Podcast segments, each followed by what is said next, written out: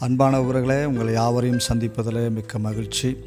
நீங்கள் கேட்டுக்கொண்டிருப்பது Beracah online radio. இன்று ஒரு செய்தியோடு உங்களை சந்திப்பதில் சந்தோஷமடைகிறேன். ரெண்டு நண்பர்கள் வாக்கிங் போனார்கள்.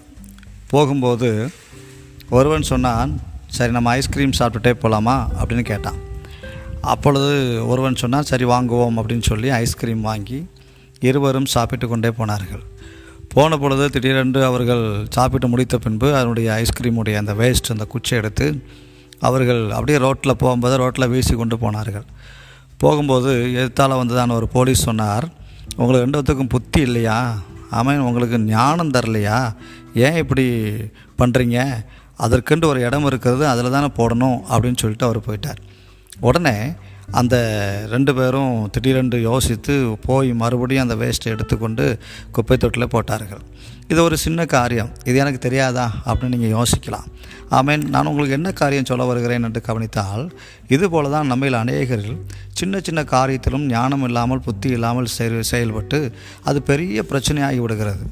கணவன் மனைவிக்கு விரோதமாய் பிள்ளைகள் பெற்றோருக்கு விரோதமாய் சின்ன சின்ன காரியத்தில் நாம் அதை சரி செய்யாதபடி நாம் தவறு செய்வதனால் பெரிய பிரச்சனையாகி விடுகிறது. இதற்கு நமக்கு அவசியம் என்ன அப்படின்னு பார்த்தீங்கன்னா வேதத்தில் ஒரு வசனம் இருக்கிறது. நீதிமொழிகள் ரெண்டாவது அதிகாரம் ஆறாவது வசனத்தில் பார்த்தீங்கன்னா கத்தர் ஞானத்தை தருகிறார் அவர் வாய் நின்று அறிவும் புத்தியும் வரும்.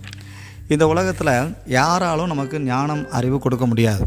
ஆண்டவராகிய இயேசு கிறிஸ்துவை நோக்கி நாம் பார்த்து ஜெபிக்கும்போது நம்முடைய வாழ்க்கையில் ஞானம் வரும். நீதிமொழிகள் ரெண்டு பத்து சொல்கிறது ஞானம் உன் இருதயத்தில் பிரவேசித்து அறிவு உன் ஆத்மாவுக்கு இன்பமாக இருக்கும்போது பதினோராம் வசனம் சொல்லுகிறது நல் யோசனை உன்னை காப்பாற்றும் புத்தி உன்னை பாதுகாக்கும் என்று சொல்லப்பட்டிருக்கிறது. அப்போது ஆண்டவரை தேடும்போது மாத்திரமே நம்முடைய குடும்பத்திலும் சமுதாயத்திலும் மற்ற வேலை செய்கிற இடங்களிலும் நாம் ஞானமாய் நடக்க முடியும். அதனால் ஆண்டவரை தேடுவோம் அவரையே நோக்கி பார்ப்போம். நீங்கள் ஆசீர்வாதமாக இருப்பீர்கள். இன்னொரு செய்தியோடு உங்களை சந்திக்கிறேன். நான் உங்கள் ரவிக்குமார் முதல்வர்.